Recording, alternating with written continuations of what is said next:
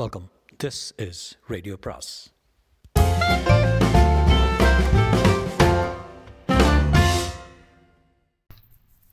அனைவருக்கும் அன்பு வணக்கம். சு வெங்கடேசனின் வேல்பாரி பாகம் இரண்டு, அத்தியாயம் இருபத்தி இரண்டு. மதுரை கோட்டையில் மேற்கு வாசலை நோக்கி கதிரவனின் ஒளிக்கதிர்கள் தகதகத்து இறங்கிக் கொண்டிருந்தன. வாங்கிய ஒளியை அதை விட வேகமாக வெளியில் உமிழ்ந்தன நெடுங்கதவுகள். அந்த நெடுங்கதவுகள் முழுக்க பொன்னாலான பூச்சி கொண்டவை. அவற்றின் குமிழ்களின் மேல் மணிக்கற்கள் புதிந்திருந்தன. பச்சை நிற பெருங்கால் ஒன்று தன்னை நோக்கி வந்த செம்மஞ்சள் நிற ஒளியை சூர்கூடத்தில் உள்வாங்கி சுட்டு கருக்கி வெளியேற்றியது. அருவியில் நீர் விழுந்து தெறிப்பதைப் போல பொன் பூச்சில் விழுந்து சிதறின செஞ்சூரியனின் ஒளிக்கற்றைகள். பொழுது மறையும் முன்னர் கோட்டைக்குள் நுழைந்தால்தான் உண்டு. அதன் பின்னர் கதவுகளை திறக்க வைப்பது எளிதல்ல. காவல் வீரர்களின் கடுமை இரும்பினும் இறுகியது. பகற்பொழுதின் முப்பதாம் நாழிகை முடிந்ததும் நாழிகை கணக்கன் நிலை மாடத்தின் மணியோசையை எழுப்புவான். அந்த ஓசை கேட்டதும் நெடுங்கதவுகளின் குறுக்கு தடிகளை யானையை கொண்டு தூக்கி செருகுவர். அதன்பின் மறுநாள் காலை மீண்டும் யானையை கொண்டு வந்தே குறுக்கு தடிகளை விலக்குவர். கோட்டையின் கதவுகள் மூடப்பட்ட பின் அவற்றை திறக்க வைப்பதெல்லாம் இயலாத செயல். அதை உணர்ந்தே விரைந்து பயணித்தான் செவியல். அவன் குதிரைதான் முன்னால் போய்கொண்டிருந்தது. அதை அடுத்து இளமருதனின் குதிரை. தொடர்ந்து சற்று தொலைவில் ஐந்து வண்டிகள் வந்தன. இளமருதன் சிறு வயதில் பார்த்த மதுரையை இப்போது மீண்டும் பார்க்கப் போகிறான். தொலைவிலேயே கோட்டை சுவர் தெரிய தொடங்கியது. மதுரையை அடை அடைத்து நின்றது செம்பொன் நிறத்தாலான நெடுங்கோட்டை. அதன் பேருருவத்தை பார்த்து வாய் விளந்தபடி வந்து கொண்டிருந்தனர். கோட்டை வாயிலில் வந்து அவர்கள் நிற்கும் போது முழுமையாக இருள் சூழ்ந்து விட்டது. நெடுங்கதவுகள் அடைவிட்டிருந்தன. தீப்பந்தங்களின் வெளிச்சத்தில் பொன் பூச்சி மின்னியது. மேற்கு வாசலின் தளபதியை அழைத்து வர சொல்லி பெருங்குரலில் கத்தினார் செவியன். கோட்டை வாயிலின் மேல் மாடத்தில் நின்றிருந்த காவலர்கள் வியந்து பார்த்தனர். வருகிறவர்கள் கோட்டை கதவுகளை திறக்கச் சொல்லி முறையிடுவார்கள். ஆனால் இவரோ தளபதியை அழைத்து வர சொல்லி ஆணை பிறப்பிக்கிறான். வந்திருப்பவன் மதுரையின் நிர்வாகத்தை நன்கறிந்துள்ளான் என்பதை அவனது குரலே சொல்லியது. மறுசொல் கூறாமல் தளபதியை அழைக்கப் போனார்கள். இளமருதன் கண்ணிமைக்காமல் பார்த்து கொண்டிருந்தான். யானையின் மீது வீரன் அமர்ந்து கொடியை தாழ்த்தாமல் உள்நுழையக்கூடிய அளவு உயரம் கொண்ட கோட்டை வாயில் காற்று புகா வண்ணம் அடைபட்டிருக்கும் அந்த நெடுங்கதவுகளின் பொன்பூச்சில் தான் எவ்வளவு வேலைப்பாடுகள். குமிழ்களின் மேல் கால் பதித்து மயில் ஒன்று நிற்கிறது. அதன் தோகை ஒரு பாதி விரிந்திருக்க இடப்புறமாக திரும்பி வாயிலில் நிற்பவர்களை பார்த்து கொண்டிருக்கிறது மயில். என அழகான வேலைப்பாடு. இந்த கதவுகள் முழுக்க எவ்வளவு நுட்பங்கள். ஒரே ஒரு பரிசு பொருளை உருவாக்க நமக்கு பல மாதங்கள் ஆகின்றன. ஆனால் வாயிற்கதவுகளிலேயே எவ்வளவு வேலைப்பாடுகள். இளமருதன் மனதில் எண்ணங்கள் ஓடிக்கொண்டிருந்த போது மேல் மாடத்தில் வந்து நின்ற மேற்கு வாசல் தளபதி மாரையனிடம் தங்கள் தாங்கள் யார் என செவியன் சொல்லி முடித்தான். கட்டுமான பணிக்கு அழைத்து வரப்பட்டிருக்கும் கொற்றர்களை உடனடியாக உள்ளே அனுப்ப வேண்டும். அரண்மனையில் பணிகள் இரவு பகலாக நடக்கின்றன. இவர்கள் இவர்களை நாளை பகல் வரை வெளியில் நிறுத்தினால் நாம் தண்டிக்கப்பட பட்டு விடுவோம் என்பதை உணர்ந்தான் மாரையன். ஆனால் கோட்டை தளபதியின் உத்தரவு இல்லாமல் நெடுங்கதவை திறக்க இயலாது. உடனடியாக அவரை காண விரைந்தான். உடன் இரு வீரர்களும் சென்றனர். மதுரை கோட்டையின் நான்கு வாசல்களும் வாசலுக்கு ஒருவர் என நான்கு வாயில் தளபதிகள் இருக்கின்றனர். இவர்கள் அனைவருக்கும் அனைவரும் கோட்டை தளபதிக்கு கட்டுப்பட்டவர்கள். மாலையில் கோட்டை கதவுகள் மூடப்பட்ட பின் கோட்டை தளபதியின் உத்தரவு இல்லாமல் அவற்றை மீண்டும் திறக்க முடியாது. பகலிலும் இந்த நெடுங்கதவை முழுமையாக திறந்து மூடும் அதிகாரம் அவரிடமே இருந்தது. கதவின் கீழ்ப்புறத்தில் மனிதர்கள் வந்து போக ஏற்றதாக சிறிய அளவில் உள்ள பிள்ளை கதவுகளை திறந்து மூடும் அதிகாரம்தான் வாயில் தளபதிகளுக்கு உண்டு. மதுரையின் கோட்டை தளபதி சாகலைவன் வீரத்துக்கும் தந்திரத்துக்கும் பெயர் எடுத்தவன். அவன் கோட்டையின் எந்த திசையில் இருப்பான் என்பதை கீழ் நிலையில் இருக்கும் அதிகாரிகளால் கண்டறிந்து விட முடியாது. அதுவும் இந்த விழா காலத்தில் அவனை கண்டறிவது எளிதல்ல. மாரையனுக்கு என்ன செய்வது என்று புரியவில்லை. மாலையில் கிழக்கு வாசலில் சாகலைவனை பார்த்தாக பார்த்ததாக ஒருவர் கூறினார். இங்கிருந்து கிழக்கு வாசலுக்கு செல்வது மிக கடினம். நகர் முழுவதும் விழாக்கோரம் பூண்டுவிட்டது. யவனர்கள் இன்றிரவு வந்து இறங்கப் போகிறார்கள். வணிக வீதிகளில் இயல்விழ இடம் இல்லை. எங்கும் பெருந்திரள் கூட்டம். குதிரையை விரட்டி செல்ல முடியாது. கூட்ட நெரிசலில் சிக்கினால் கிழக்கு வாசலை அடையும் முன்னே விடிந்துவிடும். என்ன செய்வது என்று தெரியாமல் குழம்பி போய் நின்றான் மாரையன். அவனால் நிற்கவும் முடியவில்லை, நகரவும் முடியவில்லை. யோசித்தபடியே கூட்டம் குறைவான தென்புற வீதி வீதியில் நுழைந்தான். அந்த வீதி திரும்பும் இடத்தில் இரு குதிரைகள் பூட்டப்பட்ட தேர் ஒன்று கண்ணில் பட்டது. முன்னால் நான்கும் பின்னால் நான்குமாக எட்டு குதிரை வீரர்கள் ஈட்டியை ஏந்தியபடி சென்று கொண்டிருந்தனர். போய்கொண்டிருப்பது அரசின் உயர் அலுவலர் என்பது புரிந்தது. யாராக இருக்கும் என்பதை அறிந்து கொள்ள விரைந்து சென்றான். அவர் அரசாங்கத்தின் களஞ்சிய தலைவர் வெள்ளிக்கொண்டார். இந்த பேரரசின் செல்வத்தை கட்டிக்காக்கும் மாமனிதர். அவரை கண்டதும் குதிரை விட்டு இறங்கி வணங்கினான். மேற்கு வாயில் தளபதியை பார்த்தவுடன் அடையாளம் கண்டார் அவர். என்னவென்று விசாரிக்க சூழலை விளக்கி சொன்னான் மாரையன். எந்த ஒன்றையும் காது கொடுத்து கேட்பது எவ்வளவு ஆபத்தானது என்பது கேட்டபின்புதான் புரியும். வெள்ளிக்கொண்டாரின் நிலைமையும் அதுவே. அவரை போன்ற உயரிய இடத்தில் இருப்பவர்களின் கவனத்துக்கு ஒரு இக்கட்டு வந்தபின் அதற்கு தீர்வு காணும் பொறுப்பும் இயல்பாக அவர்களையே வந்து சேர்க்கிறது. வெள்ளிக்கொண்டார் போகும் வேலைக்கு குறுக்கே கோட்டை தளபதியை கண்டறியும் வேலையும் வந்து நின்றது. என்ன செய்யலாம் என்று சிந்தித்தார். தேரோட்டி திரும்பி பார்த்தான். அவரின் உத்தரவு கிடைக்காததால் தேர் அசைவற்று நின்றது.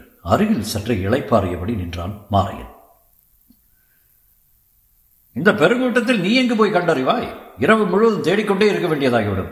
எனது தேரில் வந்து உட்கார் என்றார். சற்று தயக்கத்துடன் தேரில் ஏறி அவரின் எதிரில் ஒடுங்கி உட்கார்ந்தான். தேர் புறப்பட்டது. முன் செல்லும் குதிரை வீரர்களை கண்டதும் கூட்டம் தானாக விலகி இடம் கொடுத்தது. தென்புறச் சாலையில் இருந்து கிழக்கு முகமாக ஊழ்வீதிக்குள் திரும்பியதும் திகைத்து போனான் தேரோட்டி. கூட்டத்தை விலக்கி தேருக்கு வழியை அமைக்க முடியுமா என்பது ஐயமே. முன்னால் செல்லும் குதிரை வீரர்கள் நால்வரும் ஓசை எழுப்பியபடி சென்றனர்.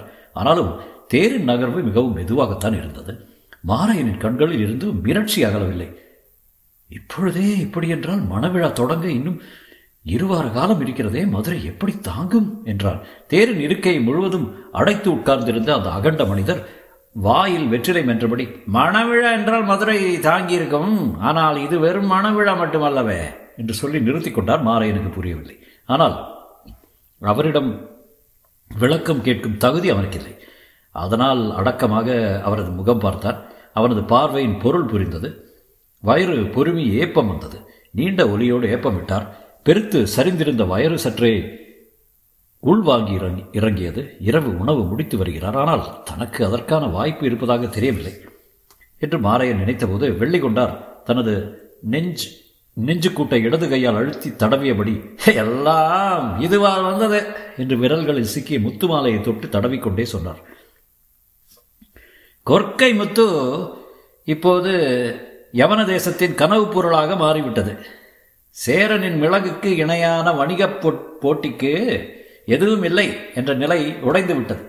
மிளகும் முத்தும் யவன வாணிகத்தில் இணையான இடத்தை பிடித்தன. அதுதான் நேற்று வரை இருந்த நிலை.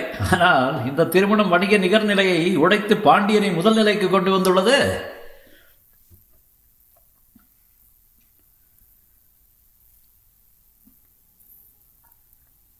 பாண்டிய இளவரசன் புதிய வற்பன் மணமுடிக்கப் போவது இன்னொரு வேந்தன் மகளாக இருந்திருந்தால் இந்த திருமணம் இரு நாடுகளின் திருவிழாகத்தான் இருந்திருக்கும். ஆனால் இன்று அப்படி அல்ல.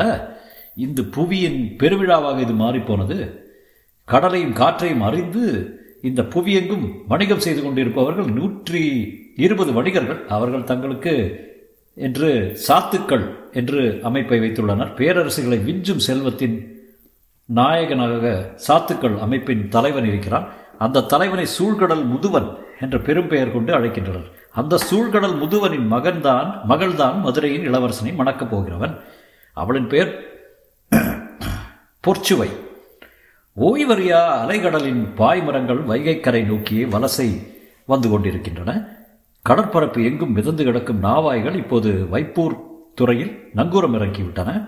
இப்படி ஒரு தகுதி இந்த மண்ணில் இதுவரை எந்த பேரரசுக்கும் கிடைக்கவில்லை. இந்த திருமணம் பாண்டிய பேரரசு கடல் வாணிகத்தில் முதல் நிலையை பெற்றது. பறைசாற்றும் அரசியல் நிகழ்வு.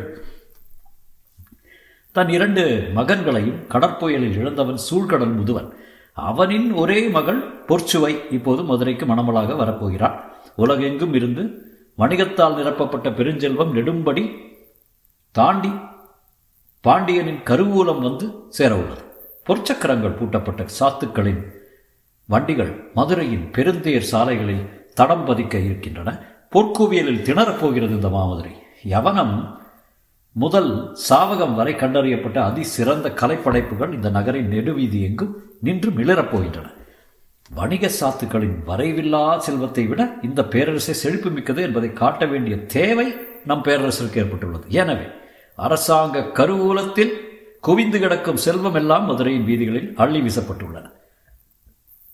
இந்த இருவரும் இணையும் இந்த வேலையை மிகுந்த கவனத்தோடு பயன்படுத்த களமிறங்கிவிட்டனர் யவனர்கள். பேரரசர் குலசேகர பாண்டியனையும் சூழ்கடல் முதுவனையும் ஒரே சேர திகைப்பில் ஆழ்த்த அவர்கள் தயாராகிவிட்டனர். இந்த மணவிழாவுக்கான பரிசு பொருள்களை கப்பல் நிறைய எடுத்து வந்துள்ளனர். யவன தேரல் மட்டுமே ஆறு திரளி மரப்படகில் கரை வந்து சேர்ந்தது என்று செய்தி. இந்த திருமணத்தின் வழியாக யவனர்களுக்கு ஒரு செய்தி தெளிவாக சொல்லப்பட்டு விட்டது. அவர்களும் அதை புரிந்து கொண்டார்கள். இனி இனி யவன அரசர்கள் இந்த நாவல நாவலந்தீவின் முதற் சிறப்பை பாண்டியருக்கே செய்வார்கள். அதன் அறிகுறிகளும் தொடங்கிவிட்டன. இன்னும் சொல்ல எவ்வளவோ இருக்கின்றன. மதுரை விழாக்களின் நகரம். இந்த மாநகரின் மண்ணடுக்கு விழாக்களில் ஏற்றப்படும் தீப புகையால் தான் சாம்பல் நிறம் கொண்டுள்ளதோ என்று நான் பல நேரம் நினைத்ததுண்டு. ஆனால் இப்போது நடைபெறப் போகும் இந்த மணவிழா தான் அதன் உச்சம். இந்த உச்சத்தை மதுரை இனி எந்த காலத்தில் எட்டும் என தெரியாது. இன்று நள்ளிரவுக்கு பிறகு விற்பனைக்கான பொருட்களை மட்டும் யவனர்கள் நகரத்தின் வணிக வீதிக்கு கொண்டு வர உள்ளனர். அதை வாங்கத்தான் மக்கள் பெரும் ஆர்வத்தோடு திரண்டுள்ளனர். திருமணத்தை முன்னிட்டு எல்லா குடும்பங்களும் அலங்காரத்துக்கு தயாராகி வருகின்றன. யவனர்களே அலங்கார பொருட்களின் அடையாளமாகிவிட்டார்கள். கோட்டையின் கிழக்கு வாசலுக்கு வெளிப்புறத்தில் இரு காத தொலைவில் இருக்கிறது யவனச்சேரி. இன்று மாலைதான் வைப்பூரில் இருந்து பொருட்கள் எல்லாம் அங்கு வந்து சேர்கின்றன. அதில் விற்பனைக்கான பொருட்களை மட்டும் தனியே பிரித்தளித்து நள்ளிரவுக்கு பின்னர் வணிக வீதிக்கு கொண்டு வருவார்கள். எனவே இரவின் பதினைந்தாம் நாழிகையின் போது கோட்டையின் கிழக்கு வாசல் திறக்க இருக்கிறது. அப்போது கோட்டை தளபதி சாகலைவன் அங்கிருப்பான். அதுவரை அவன் எங்கிருப்பான் என்பதுதான் கேள்வி. அவர் சொல்லியதை மாரையன் வாய் விளந்து கேட்டுக்கொண்டே வந்தான். தேர் கிழக்கு பக்கமாகவோ வணிக வீதியின் பக்கமாகவோ செல்லாமல் வடதிசையில் தனித்த மாளிகையை நோக்கி போனது. இந்த பக்கம் எதற்கு போகிறது என்பது அவனுக்கு விளங்கவில்லை. அவரிடம் விளக்கம் கேட்க முடியாமல் சுற்றுமுற்றும் பார்த்தபடி வந்து கொண்டிருந்தான். மாளிகையின் வாசலில் வந்து நின்றது தேர். முன்னால் இருந்த குதிரை வீரன் ஒருவன் வேகமாக வந்து அந்த தேரை விட்டு இறங்க கைப்பிடித்து நின்றான். தொடர்ந்து மாரையன் இறங்கினான். மாளிகை அலங்காரத்தால் மின்னியது. எங்கும் தீபங்கள் ஏற்றப்பட்டு கண் சிமிட்டியபடி இருந்தன. வெள்ளிக்கொண்டார் வந்ததை அறிந்து உள்ளிருந்து இளம்பெண்கள் இருவர் ஓடோடி வந்து அவரை கைப்பற்றி வாசல் படி கடந்து உள்ளே அழைத்து சென்றனர். மாரையன் முன்னரையில் அமர வைக்கப்பட்டான். பட்டு திரைச்சீலைகள் காற்றில் அசைந்தபடி இருக்க முகங்கள் இங்குமங்குமாக நழுவி மறைந்தன. இளமஞ்சள் நிறத்தில் ஒளிரும் தீபத்தின் விளிம்பில் எப்போதும் ஒரு செந்நிறம் கலந்திருக்கும். இயற்கை எந்த ஒரு அழகையும் முழுமை கொள்ள அதன் விளிம்பில் அடர்வண்ணம் பூசுகிறது. திரைச்சீலைகளின் விளிம்பில் அடர்வண்ண முகங்கள் மறைந்து மறைந்து தெரிந்து கொண்டிருந்தன. காம கிழத்திகள் பற்றிய சொல்லோவியங்களை பொய்யாக்கின அந்த முகங்கள். எந்த சொல்லாலும் இந்த அழகை சொல்லிவிட முடியாது என்று மாரையனுக்கு தோன்றியது. கோட்டையின் மேல் மாடத்திலிருந்து இரவு முழுக்க வெளிப்புற இருளை வெறித்து பார்த்து பழகிய அவன் கண்கள் மின்னும் ஒளிவிளக்கில் பொன்முகங்கள் மிதந்து போவதை பார்த்து தடுமாறிக்கொண்டிருந்தன. இந்த பேரழகிகளிடமிருந்து வெளி வெளிக்கொண்டார் வெள்ளிக்கொண்டார் மீண்டு வந்து அதன் பின் நாம் தளபதியை தேடி பிடிப்பதற்குள் விடிந்துவிடும் என்று அவன் மனதில் நினைத்து கொண்டிருந்த போது யானை கட்டுத்தறையின் தலைவனுக்கு சாகலைவன் எழுதிய ஓலையை பெண்ணொருத்தி கொண்டு வந்து கொடுத்தாள். ஓலையை வாங்கி படித்த மாரையன் அதிர்ந்து போனான். கோட்டை தளபதியும் இங்குதானா? குறித்த நாழிகைக்குள் எல்லாவற்றையும் சரியாக செய்து முடிக்க வேண்டும் என்று கோட்டை தளபதி அடிக்கடி சொல்வது இதைத்தானா? கேள்வியோடு அந்த இடம் விட்டு நீங்கினான். கோட்டை மேற்கு வாசலின் வெளிப்புறம் அவர்கள் காத்திருந்தனர். செவியன் சற்றே பொறுமை இழந்திருந்தான். இளமருதனுக்கு அங்கு வியந்து பார்க்க நிறையவே இருந்தன. அகழியில் முதலைகள் தெரிகிறதா என்று வேடிக்கை பார்த்து கொண்டிருந்தனர் மண்ணீட்டாளர்கள். தாமரை முட்டுகளும் ஆம்பல் மலர்களும் நீரெங்கும் நிறைந்திருந்தன. பொழுது நள்ளிரவை நெருங்கி கொண்டிருந்தது. கோட்டை தளபதியிடம் வாங்கிய ஓலையை கட்டுத்தறியின் தலைவன் அல்லங்கீரனிடம் கொண்டு வந்தான் மாரையன். அல்லங்கீரனுக்கு வயது அறுபதை கடந்திருக்கும். யானைகளின் குணம் காண்பதில் அவருக்கு இணை யாரும் இல்லை. அந்த வயதான பெரியவரை எழுப்பினான் மாரையன். நள்ளிரவை வந்து எழுப்புவதை கூட மன்னிக்கலாம், ஆனால் எழுந்தவனிடம் எழுத்தை காட்டி படிக்க சொல்பவனுக்கு மன்னிப்பே கிடையாது என்று புலம்பியபடியே ஓலையை வாங்கி படித்தார். அவருக்கு வந்த கோபத்துக்கு அளவில்லை. எங்கு இருப்போ எல்லாம் பாசறையில் இருக்கும் இளவயது யானைகள் என்று நினைத்தாயா? ஐம்பது வயதை கடந்த யானைகளைத்தான் கட்டுத்தறைக்கு கொண்டு வருகிறோம். இவற்றை நீங்கள் சொல்லும் போதெல்லாம் வேலை வாங்க முடியாது. அதுவும் இரவு முழுநிலை உணவு உண்டு. மூன்று கற்றுகள் கொடுக்கப்பட்டுள்ளது.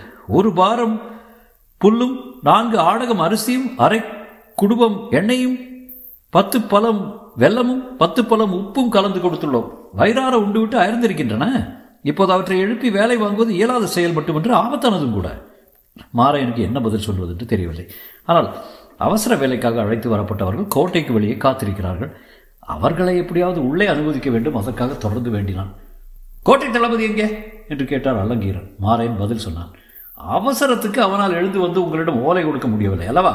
யானை மட்டும் உடனே எழுப்பு என்றால் என்ன பொருள்? இதற்கு என்ன பதில் சொல்வதென்று தெரியவில்லை. ஆனால் பெரியவரின் கேள்வி பொருத்தமானது என்று தோன்றியது. சிக்கல் வந்து நிற்பது மாரையனுக்கு முன்னால். நாளை விசாரிக்கப்பட்டால் அவன் தான் பதில் சொல்ல வேண்டியிருக்கும். எனவே அவன் அந்த இடத்தை விட்டு அசைவதாக இல்லை. பெரியவர் அல்லங்கீரனுக்கு வேறு வழி இல்லை. நீண்ட நேரம் கழித்து யானை எழுப்ப பாகனுக்கு உத்தரவிட்டான். மாரையன் தன்னுடன் வந்து வந்த வீரர்களோடு வெளியில் காத்திருந்தான். சிறிது நேரத்தில் யானை வெளியேறி வந்தது. பொழுது நள்ளிரவை கடந்தது.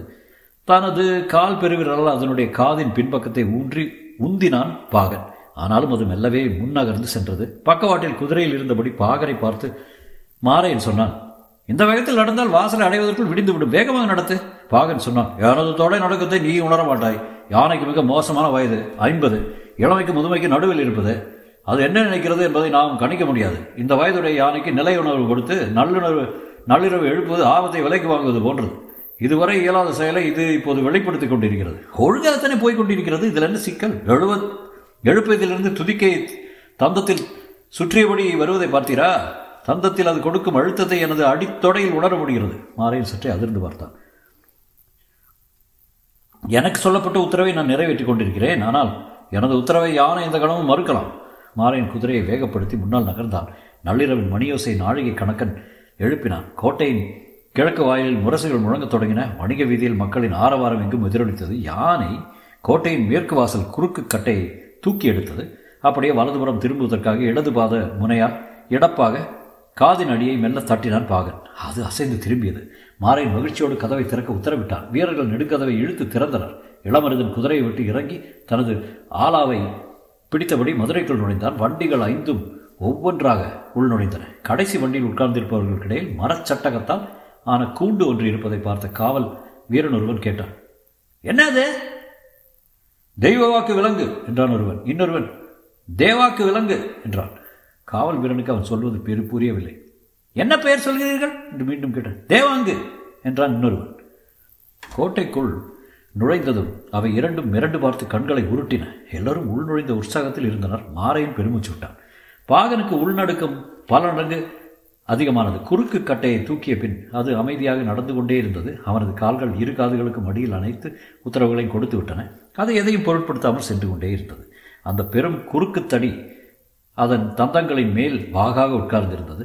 துதிக்கை வலப்புறமும் இடப்புறமும் முழுமையாக வீசி நடந்தது. பாகன் நடுங்கினான். இந்நேரம் கோட்டையின் கிழக்கு வாசலுக்குள் யவனப் பொருட்களை கொண்டு வந்திருப்பார் என்று எண்ணியபடியே நெடுங்கதவை மூட உத்தரவிட்டு விட்டான் மாரையன். வீரர்கள் கதவை இழுத்து அடி அடைத்தனர். குறுக்கு தடியை பொருத்த சொல்வதற்காக மாரையன் திரும்பி பார்த்தான். தடியை சுமந்தபடி யானை இடப்புறம் உள்ளே போய் கொண்டிருந்தது. குறுந்தடியை கொண்டு கதவை மூடாமல் அதை எடுத்துக்கொண்டு ஏன் உள்ளே போகிறது என்று பதறிய மாரையன் அதை நோக்கி குதிரையில் விரைந்தான். வலப்புறம் போன வண்டியில் இருந்த தேவாங்குகள் வெளிச்சத்தை பார்க்க முடியாமல் கண்கூசி பதுங்கின. கிழக்கு வாசலின் வழியே பெரும் உற்சாகத்தோடு யவன வண்டிகள் உள்நுழைந்தன. தனது உத்தரவை மறுக்கும் யானை என்ன செய்யப் போகிறது என தெரியாமல் பாகன் பதைவதைத்து கொண்டிருந்த போது யானைக்கு பின்னால் இருந்து விரைந்து வந்த மாரையன் சற்றும் எதிர்பாராமல் குறுக்கிட்டான். அதிர்ந்த பாகனின் முகத்துக்கு நேரே ஓங்கிய துதிக்கை வந்து சென் வந்து சென்றது. தொடரும்.